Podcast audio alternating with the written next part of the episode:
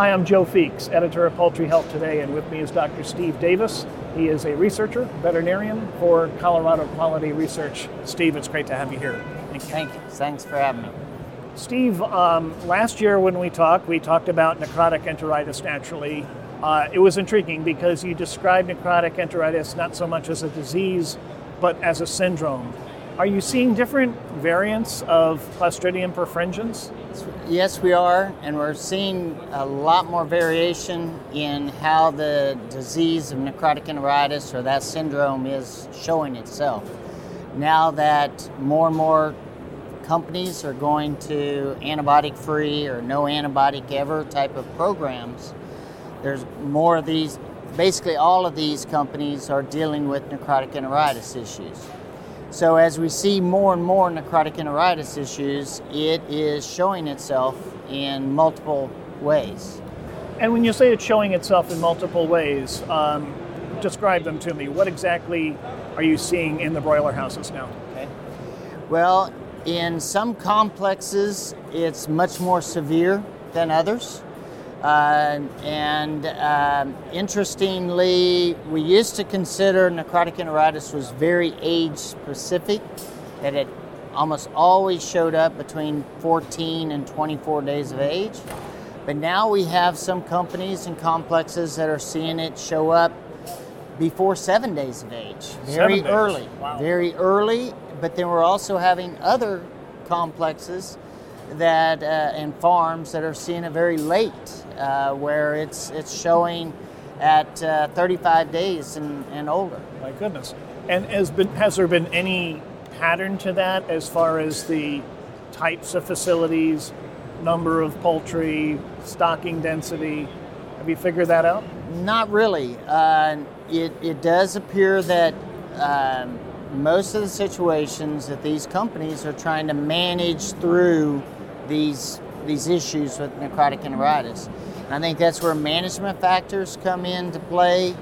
Uh, things like humidity, uh, things like their their feeding programs, feed changes, quality of feed ingredients, all these different things play a role in this disease uh, syndrome.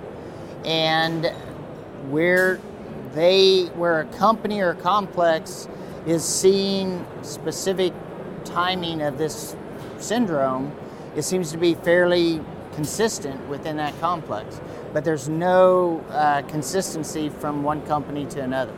Some are having very little problems, some are having really big problems.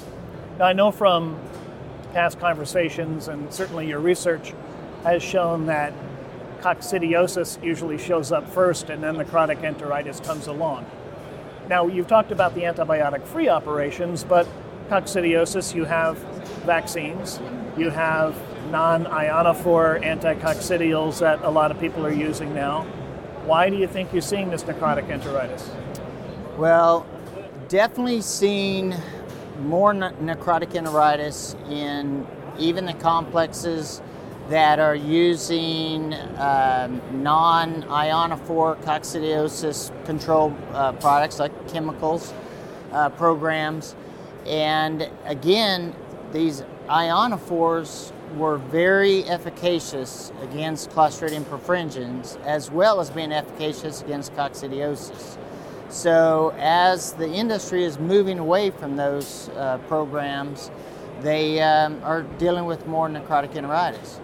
But the, the companies that are still using conventional methods that we've seen for years and years of using ionophores, using the uh, feed grade antibiotics, they don't have necrotic enteritis. So uh, our old methods that we've had for years still work. But as the industry has chosen or the consumers are pushing our industry to move away from those conventional methods, we're getting more and more necrotic enteritis. And just to be clear, ionophores are not indicated for necrotic enteritis. They're indicated right. for the prevention of coccidiosis. That's right. What you're saying is that when they're not using the ionophores, you're not getting this effective coccidiosis prevention. And then in turn, you see more enteritis in those flocks? That, and there is there is just some added benefit with those products that, that help in the aid of necrotic enteritis. Because they are part of an antibiotic family. Yes.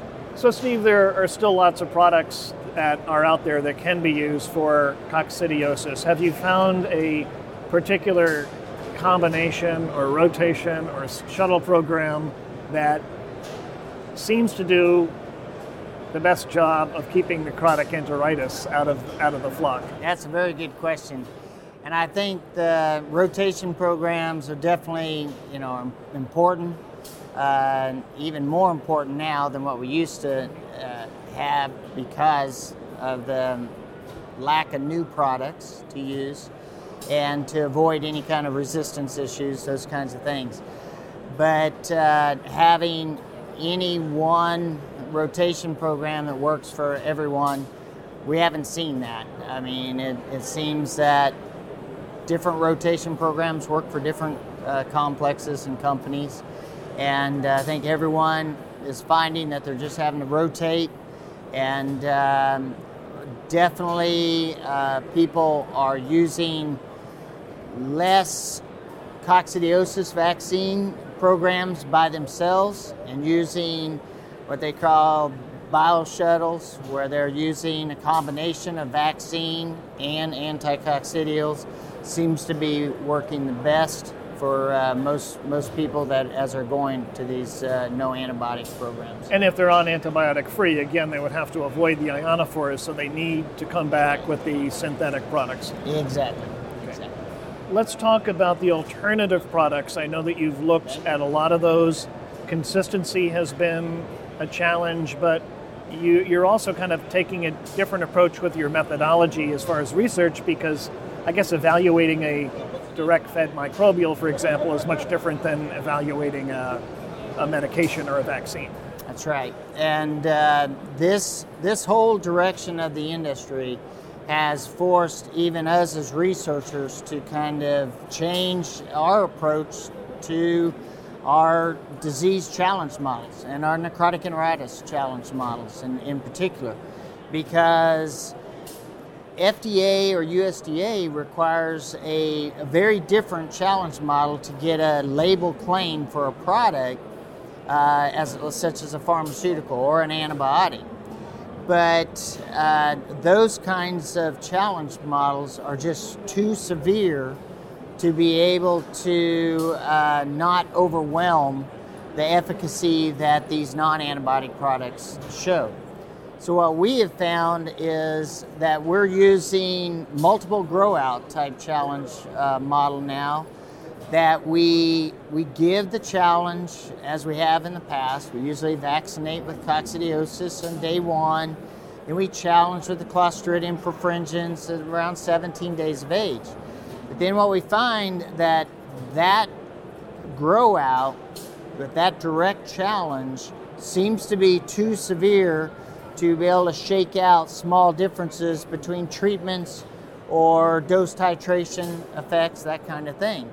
So, what we've started doing is doing multiple grow outs, and we challenge the first couple uh, grow outs.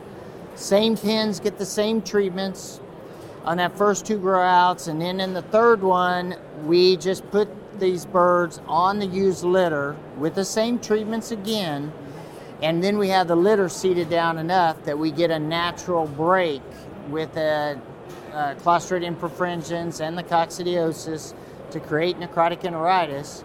But it's at a in that situation, we're getting enough necrotic enteritis that we get a significant impact on weight gain feed conversion, less mortality, and thus we're not overwhelming some of these treatments and we're able to shake out some treatment effects.